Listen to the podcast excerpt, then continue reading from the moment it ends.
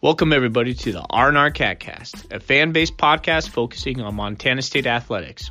We're two dudes named Ryan from the state of Washington talking about our dear Montana State. We hope you enjoy. Welcome, Bobcat fans. You're listening to the R&R Catcast. Got your Ryans here. We're going to talk basketball tonight. Bobcat basketball. Season-ending edition basketball. What do you think about that, Ryan? I think this is uh, going to be an interesting episode for us. Neither of us are really basketball savants. We're both big fans. Um, we wanted to do this, but kind of a little bit of extra mustard on it with uh, Brian Fish's departure. So it's going to be an interesting uh, topic, and it was an interesting season.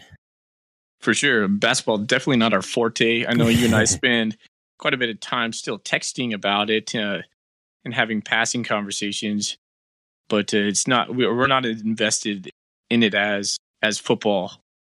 But I think we have enough to talk about tonight, so we can get to it. But um, no, I mean all, we've we've been following the program for 15 years at least, so we have some commentary. Regardless, maybe we don't know all the X's and O's of basketball, but we know basketball. We know enough.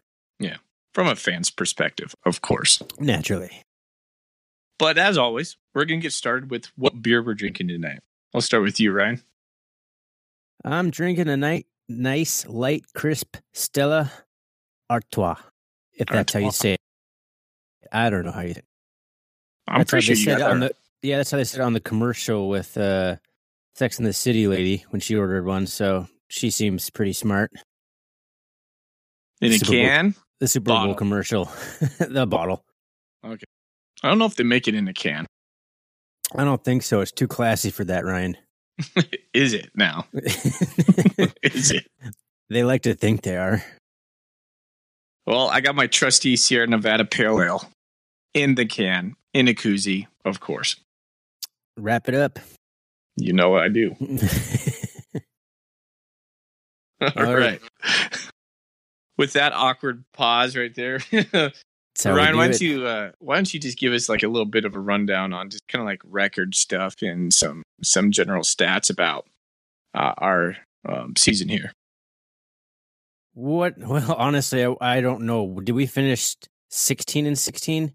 Is that where we finished? No, we were fifteen and seventeen overall. Fifteen and seventeen. Okay, so I mean, there we go. Yet again, a sub five hundred season. When's the last time Montana State even finished above 500. I know we had a decent co- uh, conference record, and it's always going to be skewed a little bit because out of conference, usually if you play anybody worth a damn, you're going to lose most of those games. We had a really tough out of conference schedule this year. Yeah. So we finished uh, 15 and 17 overall. Um, I think it was 11 and 9 conference, right? Yeah, that's that's what I got. Okay. Yeah, you asked me to do the records, and I hadn't even looked at them, so I'm just kind of going off memory here. Um, overall, though, I mean, it was just not a great season, and it was just another disappointing end to Tyler Hall's fantastic career.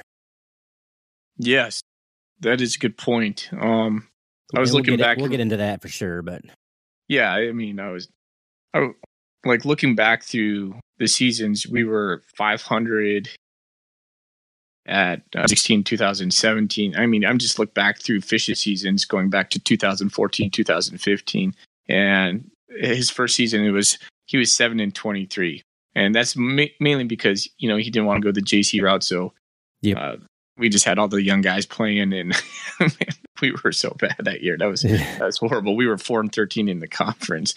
Um the next year we jump up uh, Tyler Hall's sophomore season was argu- arguably his best at 14 and 16.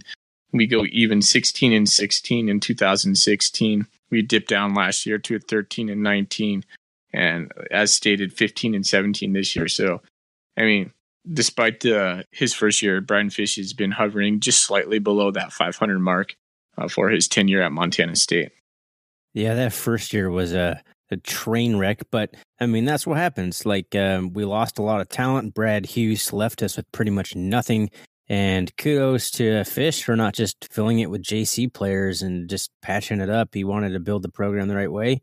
And this would be the fruition of that. And there's a lot of just not a lot of his talented recruits stuck around, and that was kind of his downfall, in my opinion. Yeah, I mean, in a way, it's kind of tangentially analogous to how you know Choate has built his programs from the ground up with young guys, you know, high school players, and that's the way Fish wanted to do it. So, I mean, that first year we were all you know frustrated, but couldn't see that vision. But as as the, we would get these highly recruited guys like like an Isaac Bonton, you know, come in and you know, the man he plays over Harald Frey, and then you know, Fish is like, you know, that's not going to happen, man. And you know, I could see Fish kind of running some guys off as well. He was he's a polarizing coach as far as you know how you would react to his coaching style. So I could see, you know, he was maybe not in every man's player's kind of coach, is what I'm trying to get at. But uh, as no. as alluded in uh, in many different ways. You know, if if you respond to that, then you would thrive under his coaching technique. And no doubt, one of the things that came across this year to me was just his love for his players, and I'm sure we'll we'll talk about that a little bit more. But uh, I I never doubted that. But uh, his coaching style definitely uh, has questioned uh, question or a lot of people question that type of style. So. No, I mean you hear it all the time on the message board. People just talking about how they don't think it's appropriate for a fish to be like berating his players on the court, yelling at his players all the time. And, you know, I never witnessed that personally. Uh, you and I both out of state now. I haven't been to a men's basketball home game and I don't, I couldn't even tell you to be honest. But so you don't really see that side of things on TV or hear it on the radio or anything like that. So it's hard for me to comment on that, but that seemed to be a pretty um, recurring thing that people would bring up about Fish and his coaching style. And it's definitely a po- polarizing type thing. And kids today um, might not respond to that as much as they would have 15, 20 years ago. And that could just be Fish coaches a style that is going out of style in today's modern game. You know, I'm a teacher, and you know, a coach is is by far an important teacher in, in many different ways. And I can't imagine myself berating my students and then them having trust and um, you know drive to work for me. And maybe maybe it's different. And you know, it probably is slightly in in the sports realm, but um, I'm not a big fan of of that style. And I don't feel like that is the only way to go about um, having success as as a coach. And I know that could be just you know just being passion intensity on the front line. You're seeing that, and that's just what comes out. And who's to say has Fish evolved over his tenure here at Montana State? Some say he has. Some say he has. You know, this year has played or has been a little bit more dialed back, so to say. But um, as a teacher, you know, I see coach. I mean, I see fish as a teacher as well, and I just I don't really I don't really like that style. No, no, I can't say I like it either. But you know, I'm not a Division One athlete. I'm not being given money. I'm not being given a scholarship to come and play and and just do whatever my coach says. So it's a little different perspective for me. Um, I did play, you know, some sports. I definitely never responded to that kind of coaching, but um, you know everyone's different, and I think that's part of coaching is figuring out how your guys respond to you and trying to treat you know trying to find a balance between all of those different individual characteristics and styles and how people respond to it. And I think again that just comes back to him being able to recruit really talented players, but it's like they get there and they realize like, oh, this is how he coaches. Nah, and then they're just they bail on him. So, and the guys that stuck around, I think actually developed. I think his development is actually decent if he can get guys to play for him for three or four years. And that was a rarity more than it was the norm. Yeah, for sure. What other factors do you think play into the departure of some of our recruits? You got to think that there's some culture shock in there. But at the same time, like, how does I was thinking about that. How how how come football can pull so many different recruits from so many different areas and seem to have a higher retainment rate? Maybe not. I mean, that you just think about it. Mm, it's been a little bit of a turnover here recently under Choate, but I think a lot of that is football has just so many more players. There's just a bigger network of people to fall back on. If you feel like an outcast, there's 10 other guys who feel just like you do that you can relate with. Basketball is such a small roster that if you're coming there and you don't feel like you fit in, like how can you possibly thrive in that situation? That's a good point. I was thinking so, about that. You know, just in in general terms, Bozeman is isolated uh, geographically. You know, um, it's kind of far away from any metropolitan area. You have a good three hours just to get to other cities. It's the population is not that big. Uh, it's not that great. So there's some factors that are just inherently going to go against Bozeman, no matter how glitz and glam it is. I mean, it is for upper middle class white people a really nice place by all means and accounts. But if you were, let's say, you know, a kid of color coming in from uh, LA or something, there'd be, like you said, some cultural barriers that are, um, you know, right in front of your face right away. So, how do you find your niche in Bozeman? Well, I hope you like your coach. I hope you like your teammates. And if you don't, where are you going to go? Uh, is this school providing you what you want? Do you have the mental fortitude to understand that this is not just about basketball. This is about getting a degree, uh, and that you are at one of the best universities in the United States. And so um, it's hard to see that when you're 18, I think, or 19. That perspective is often not there until you know years pass. But um, yeah, I could I could see how it's tough for some kids to transition into Bozeman. Well, I don't think it was a whole lot better under Brad Huse, was it? I feel so like we had, a, we had, a, new roster like every other year.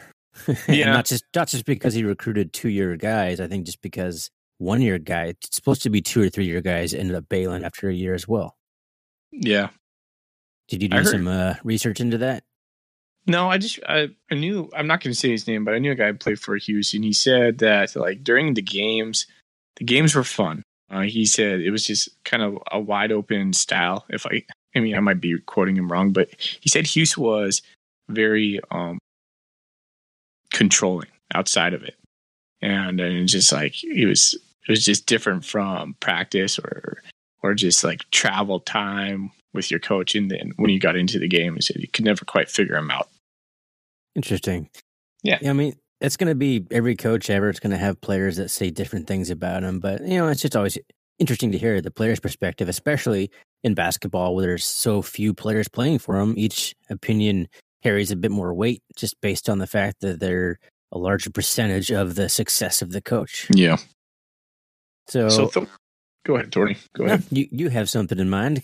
Take it. Well, it's just, I mean, if you start thinking about our basketball program, um, how many years have we been just mediocre?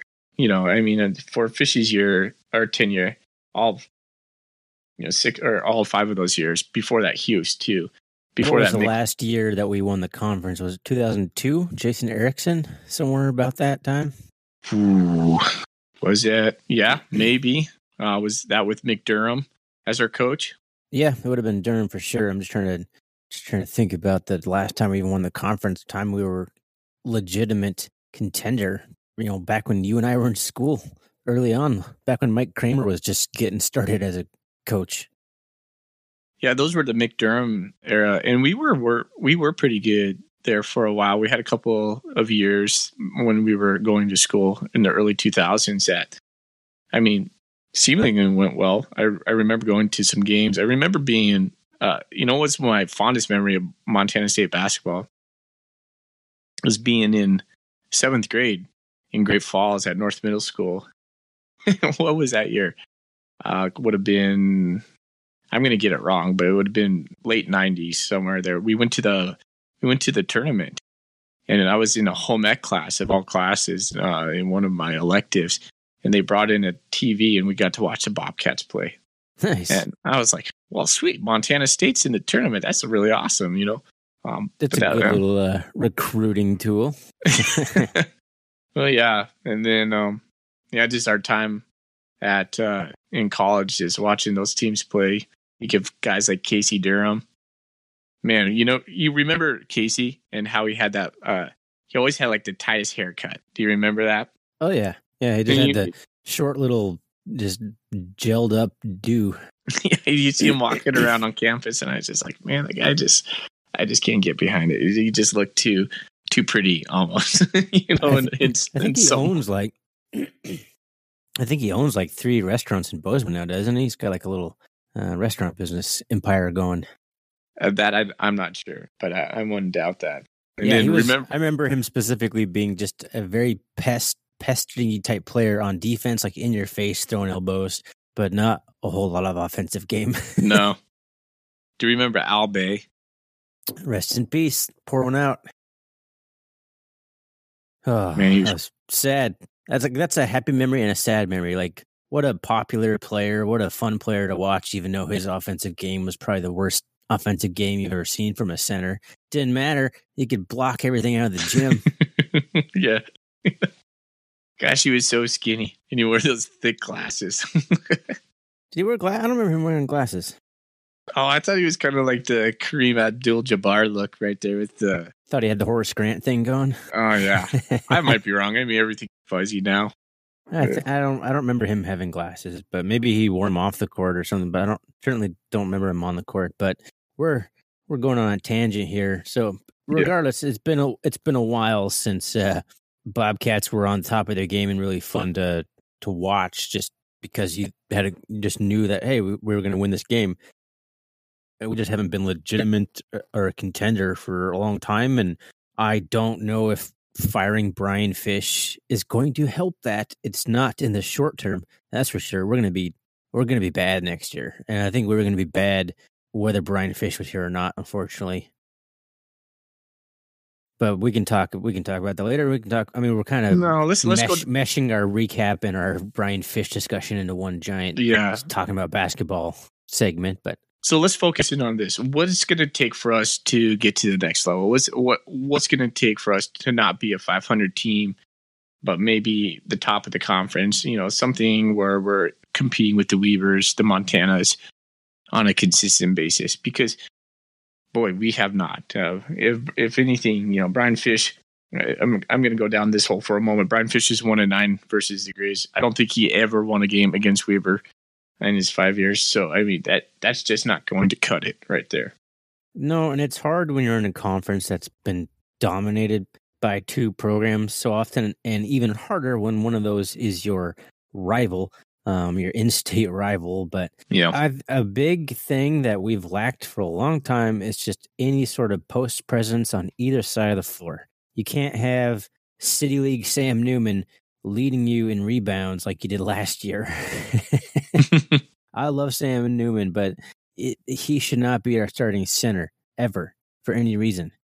He probably sh- shouldn't even be like a starter in a lot of ways, but he, he's just such a he definitely maximized his abilities more than anyone on the Bobcats in a long time. So I and I'm glad he was on the team, but he just the fact that he was our best option should be concerning a little bit.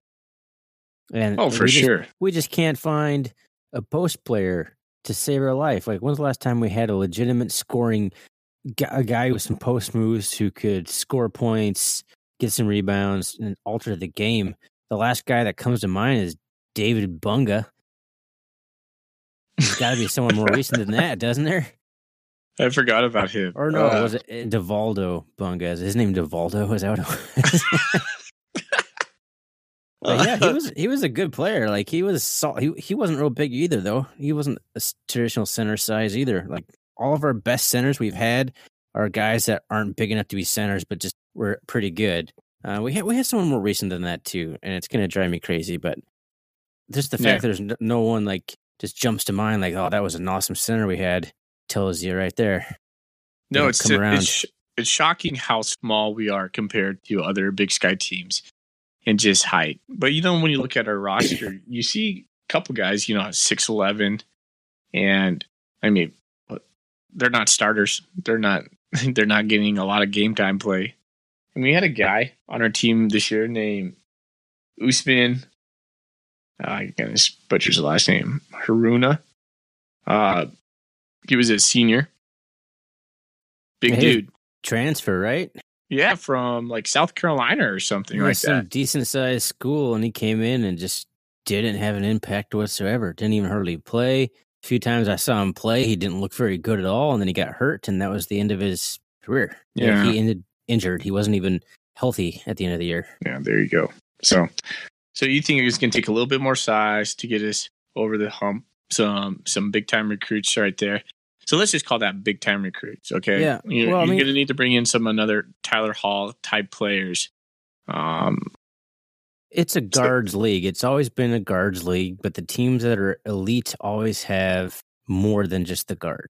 And yeah. and that's we've had good guard play. We ha all the way from Marcus Colbert, um, Rod Singleton wasn't bad. I mean, we had we've had some guys who could distribute the ball, score some points. We just don't have we just get killed on the boards. I feel like every time that it comes to anything that matters. That and defense. To me, I was thinking one of the things we need to really focus in on and prioritize is our defense. It's always easy to just go so opposite of what you're unhappy with right now. Like that was Fish's mo: score points, play terrible defense, and now like okay, well let's play good defense, but now you're probably end up be score any points. But I we do got to play better defense than we did this year. That was it was bad. We go through spurts, we go through games where people will just blow by us, get to the rim at will. It was and that that uh, game against Eastern, we could not stop their center, Peatling or whatever his name was, because we just had nobody who could who could defend him. Just period. Just nine times out of ten, that guy's going to win the battle against any Bobcat on the roster. Yeah, and our guy, I think, who was on him was it Devin Kirby. I think he was in some foul trouble, so that didn't help out. No, no. Um, but yeah, so yeah, just rec- retaining recruits, getting some size, playing some defense, just getting guys that are committed to the program. Like you'd rather, I'd rather have guys who aren't the most talented player, but stick around and develop and get better every year than guys who are talented come in and are unhappy and don't play their full potential or just quit. You know, another big thing I'm thinking about, and this is more of a, you know, university level thing, is Montana State. I'll just be honest with you; they need better facilities all around. The brick, uh, I mean, needs. Honestly, I don't know. It's it's okay. It's not great. Our our football stadium is is is pretty good. It's not great. I it's not much has been done to our athletic facilities you know, in in my lifetime, really. I mean, besides the big renovation for the football field, and really at this point, if you look around Montana State's campus, it's almost unrecognizable to when we were going to school. I mean, how many multi-million dollar buildings have been built for academics and, and God bless. I mean, that is that is huge. That is the main purpose of um, the campus. I mean, that's the that's the, the goal for the students going there. But yeah, look to the point- look to the west if you want to see what happens when you don't pay attention to that. Well, okay, but on the flip side, they're doing just the opposite of us, and they're just you know funneling their budget seemingly into you know uh, facilities uh, and athletics, and it's kind of like what Choate preaches. You know, you're going to uh, you're going to do what you emphasize. I just think there needs to be a little bit more equity in how they are trying to do that. I know, um, you know, with all this the master plan it feels like we've always been talking about this master plan. You know, that needs to be broad. That just not doesn't need to be for football. That needs to be, you know, that that paintbrush needs to go over the whole campus and affect not only the football team you know, down to the women's golf team, really. Um, but you know, if you put more money into, I was going to call it Dahlberg Arena. There's no Brick Breeden Fieldhouse. If if you put more money into just facilities, weight rooms, uh, locker room, I think they're doing better on the food side now. I mean, just like when you see pictures of it on Instagram, it just it just looks like you know they're trying to carve out a space in a space that's not intended for it. So it's not flashy. If you're a Division One athlete and you were brought into Montana State, uh, you're not being sold on on facilities right now. You're not being sold on the amenities that uh, the kids crave these days. No, I mean, what's what's the only thing that's happened as far as I can tell from when you and I were at school when we started in school 17, 18, 19 years ago, we've updated the scoreboard. Got like a, new, and I guess we got a new video thing, right? Like those two Oh, in things. the in the arena. Yeah. Yeah, Yep. that's it. That's the only two things that have happened in the Brick Breeden Field House. As far as I, I think they may have re- renovated some of the stands in terms of they actually took seats away to force people to cram down. Yeah. That might have happened. Uh, the Brick is a cool building, and it's it needs to be there because it's so multi-purpose. But it's such a cavernous basketball environment. Yeah. You can uh, when I went to the games, I loved going to games there because I could just like get a seat like in the little second level there by myself with a seat back and just sit there and just watch basketball in peace like an old man, even though I was uh, like 22. but you could do that, and it's just even when people cheer, it's just not very loud in there, just because there's so much space to deaden your voice. So I don't really know what you can do with that facility to ever improve it, other than maybe they just need a new facility and just turn that into turn that into the indoor practice facility that everyone wants. Make that part of that. Maybe there's some sort of rollout turf you can do on top of the other shit that they do in there. Yeah, I, I I don't know if I necessarily agree with that. I think the indoor practice facility should be a standalone. But I mean, at some it point, should, but if okay, but if we're prioritizing, like I, a new basketball arena is, eh, or a new basketball facility would be the quickest way to energize the basketball program. Yeah. So if you start if you start throwing money at our sports programs, you know, I mean, Choate's been preaching it. I hate to go back to football, but I mean that's his war cry right now, right? So I think If- that I think that would be huge for it. So Football's such an anomaly for for that because some of the best teams in the Big Sky in the last 10, 15 years have the absolute worst facility. yeah, Weber. So it's it's yeah.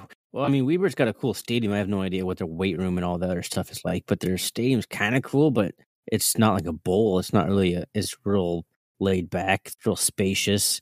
Um, it holds a fair amount of people.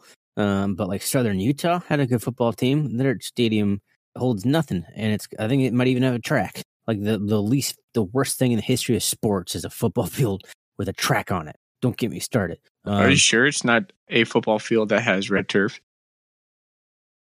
Only if it also had the red turf. The only thing I can ever nicely say about it is that it's not as bad as it on TV or in person as it is on TV. That's that's the nicest thing I can say to it. Well, you know, they do have a track around it. That's such a crappy stadium. Oh my gosh. It's yeah, such and, and look at them competing for national championships year in year out. Oh gosh, I'm so tired of Eastern Washington. They have their big master plan as well, but that I don't, as far as I can tell, nothing's ever been accomplished there either, except for some cool looking renderings a few years ago.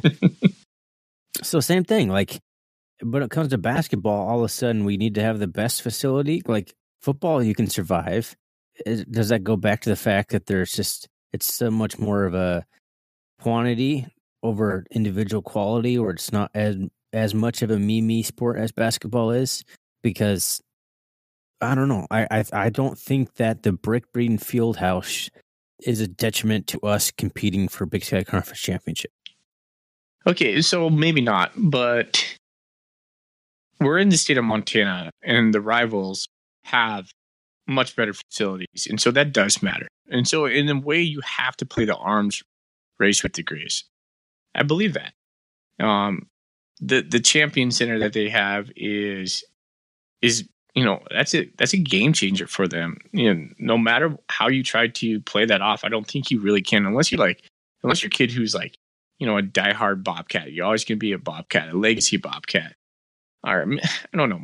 I mean, it's not always X or Y, but I mean that's a nice thing to show some recruits right there, and that that that could easily win you like a three star guy, you know, who's on the fence or whatever you're going after. So I think just be just because the Grizzlies are in the same state and they are they're doing what they do with with what they do, we kind of have to play that game with you know, in order to, if we want to compete at the same level. I agree and I disagree. I agree 100% for football. I agree much less for basketball because how often are U of M and MSU going for the same basketball recruits head to head? There's so few Division One players anymore coming out of Montana, the state of Montana itself, that like how you keep up with uh, maybe U of M because they're the cream of the conference, but not because they're your in-state rival. Yeah, I see what you're saying.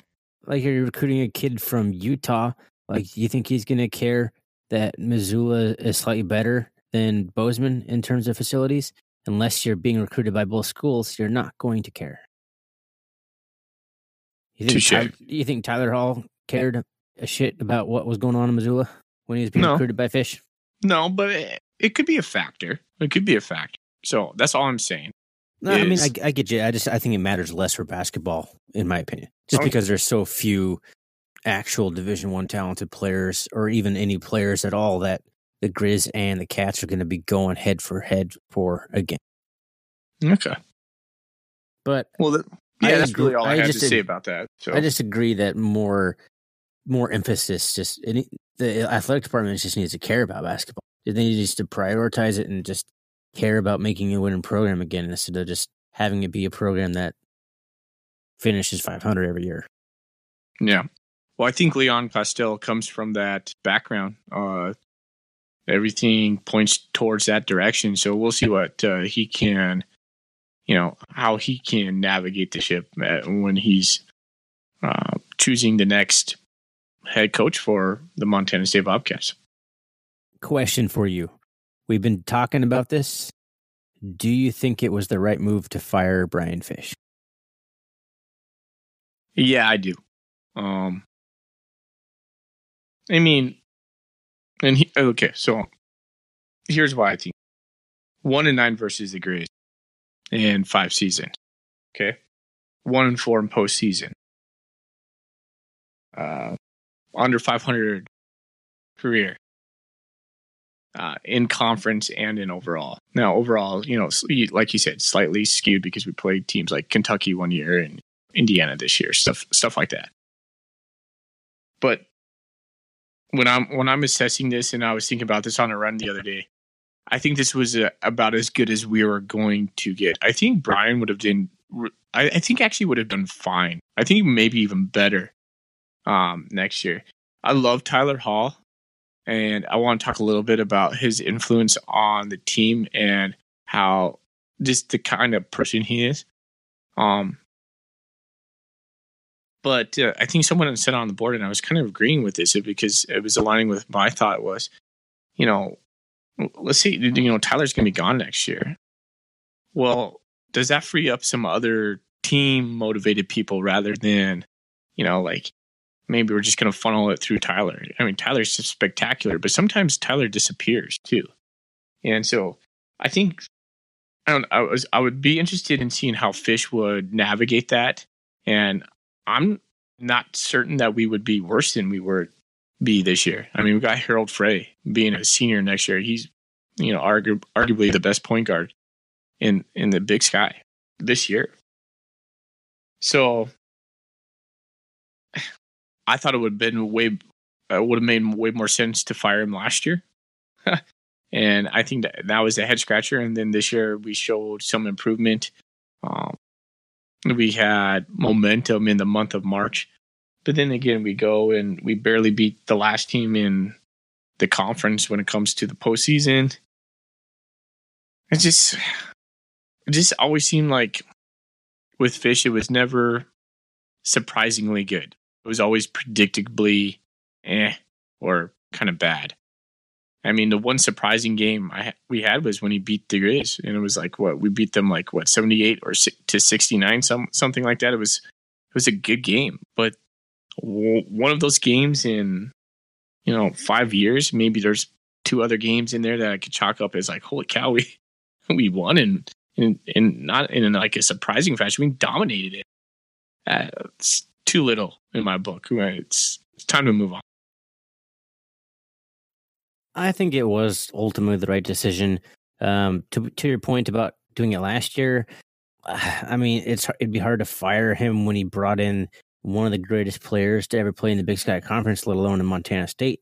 Um, until he was a senior. I don't know if that played a factor into it, but I know that you know this was his contract year, so I guess they're just writing it out through his contract and just not renewing it. So I can see why they didn't do it last year. Um, it makes sense now. Like, hey, this is like you said, maybe this is peak fish. This is as good as it gets under fish, and uh, if this if as good as it gets means eking out a first round win, which we shouldn't even have been playing in the first place because we should have had a bye because we should have won one of those last two games. Um, that's what it took to fire him, and I guess I agree on the whole.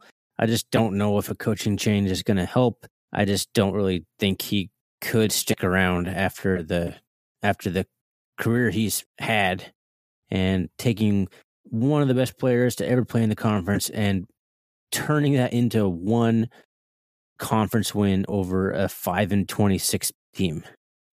Yeah. that's just what it is. We beat Idaho who was atrocious this year. We beat them 3 times this year. I mean, not not difficult to beat Idaho this year, and that was the best it could get. Was a what would we win that game by two? Like it was a it was way closer than it should have been, and we did hang with Eastern. We finally came out and played loose. Like you could tell in Idaho that the guys were playing tight because they know they hadn't won a game. Maybe it was the the pressure was getting to them a little bit, but they came out and played against Eastern, a whole different mentality, and almost won the game. I still can't believe that Tyler Hall got a decent look to win that game and airballed it. That's just oh. but um roundabout point in, yeah, I think I think it was time for Fish to move on. I just I don't know if just a coaching change is going to be enough to ever. The next guy's just going to go 500 for his career too until he gets fired, right? Like that's your career. That's your path at Montana State. Well, if two guys sitting here on a you know Thursday night can can point that out. I'm pretty sure Leon Costello could point that out too. So no, I, I, I'm going to take heart in you know there's probably more changes coming to just athletics in general that you know you and I are not privy to. So I also think the right coach can overcome any sort of facility or anything shortcoming. Or yeah. he or the right coach could kickstart the fundraising to get that done. Like it's going to take a special coach, which, you know, they don't just grow on trees, but it can be done. And maybe Leon can get a guy in here who can do that kind of stuff. Like I, yeah. I have hope, I have hope that Leon Picks is going to like that was one of, you know, South Dakota State enjoyed good success while he was there. And I don't know how much that is attributed to him or not, but I know it happened while he was there. And I know he would love to see it happen at Montana State. Absolutely. Well, that's pretty much all I had about Montana State basketball this year. I don't know what else we might talk about, unless you wanted to kind of talk about uh, the departure of Tyler Hall. Yeah, you, you wanted to talk a little bit about Tyler Hall. You had some stuff that it seemed like you wanted to mention. Uh, I want I want to phrase this because I never want to. Um, I want to be respectful to our players uh, and thank them but I don't feel. I, I kind of wanted your thoughts on Tyler. Is like, did you did you see him as a great team player? One thing I noticed about Tyler Hall is I never thought he had very good body language. That's so seemed, important. It, it seemed kind of mopey at times. Yeah, it was well, like it's very it's well cataloged through like Coulter's interviews and his, you know, analysis that he's obviously an introverted uh, young man. So I don't think he wanted. I mean, that's just his natural, you know, his mode of operation, so to say. Yeah, I'm not sure he enjoyed being the guy that had to win games for us. I think he would have been a great player with another like Michael Oguine and Ahmaad Rorie, like if he had someone to counter him in that way. Like Frey kind of turned into that eh, sometimes, but you know, Frey's a, a point. I just we just need like another scorer, like another guy who could just take the pressure off of him. And yeah. I just I don't know if he enjoyed just being the guy, like the man. Not everyone is, you know, built for that. Nope. He's no, they're not. No, not every person can step into leadership. No, So- I mean he, he he could be like a a dominant like sixth man type guy. Maybe he's not even a starter. Maybe he's the first guy off the bench and just comes in and just lights it up. Like I don't know, but and I'm I'm definitely like he was the best player I've seen play at MSU, but not the like the best complete player.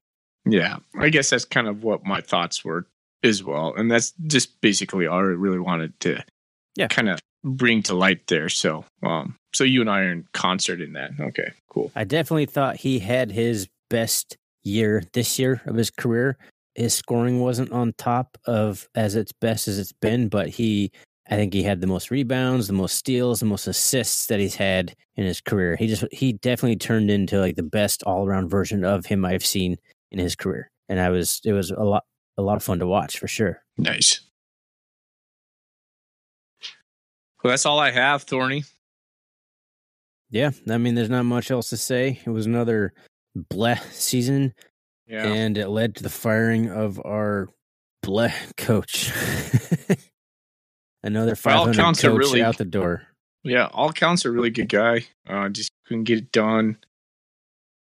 You got to feel for the way that this year went for him personally. Oh how my tough god. can how tough is that? Just everything that happened and it ends like this. Um, you can't take that into account when you make a business decision, but that's just sucked. Yeah. I mean, yeah, it's unspeakable, really. And I can't even So- imagine.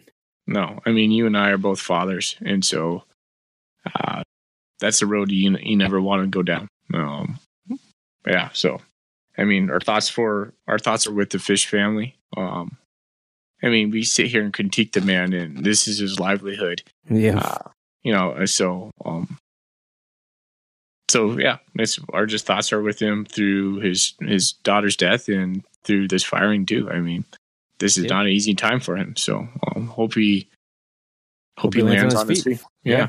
I mean, wish nothing for the best for the guy. Definitely had no ill will towards him. Just, just needed some new life yet again in a program that hasn't, that just needs something. Yeah.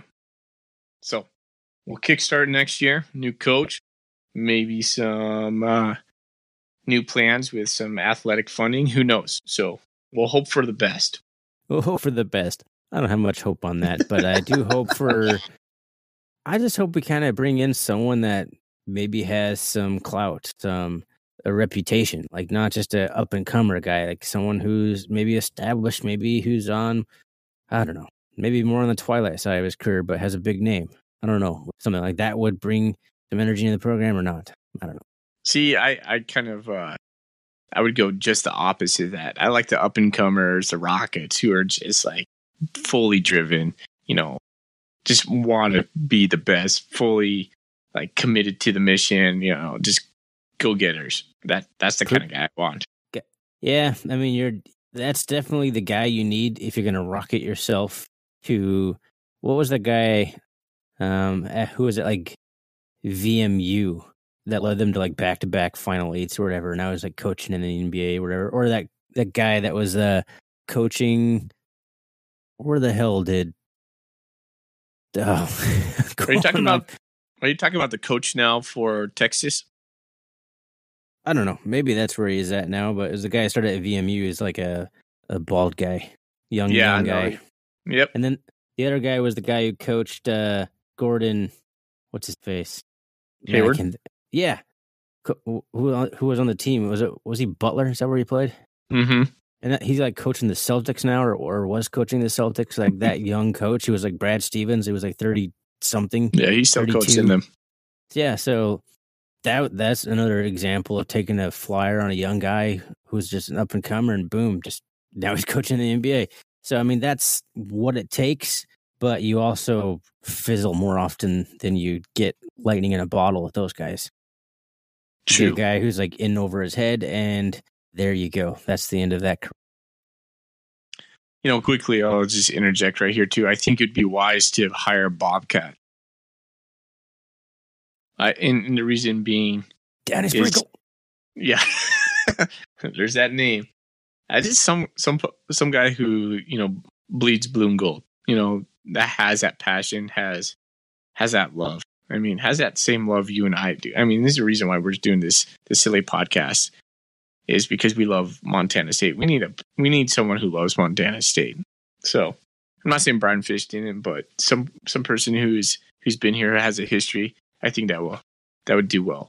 I wouldn't mind seeing a guy who has coaching experience in a similar, not necessarily culture like Bozeman, but just in a similar situation where maybe you're the only thing going for a few hundred square miles in all directions.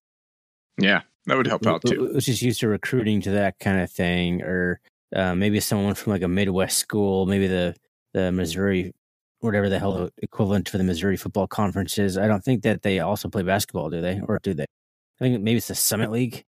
I don't know my basketball conference very well, but wherever like Northern Iowa and all those yeah. other schools play, like someone maybe more of a Midwest feel, maybe some Midwest ball, maybe turn us into like a Wisconsin light type team. Might do us some good. Yeah. All right. So, well, there's our basketball episode right there. Yeah. Hope everyone uh, didn't hate that too much. Thorny, uh, where can you find our podcast? You can find us anywhere that podcasts are found, mainly iTunes, Stitcher, Spotify. You can find us there. Um, you can find us on Twitter at R RR Catcast. There's no N or anything. RR Catcast. That's our Twitter handle. And that's about it. Those are the two places that we can be found and you can interact with us. Um, we'd love to hear some feedback. Absolutely. Thanks for listening, guys. Thanks. Go Cats. Go Cats.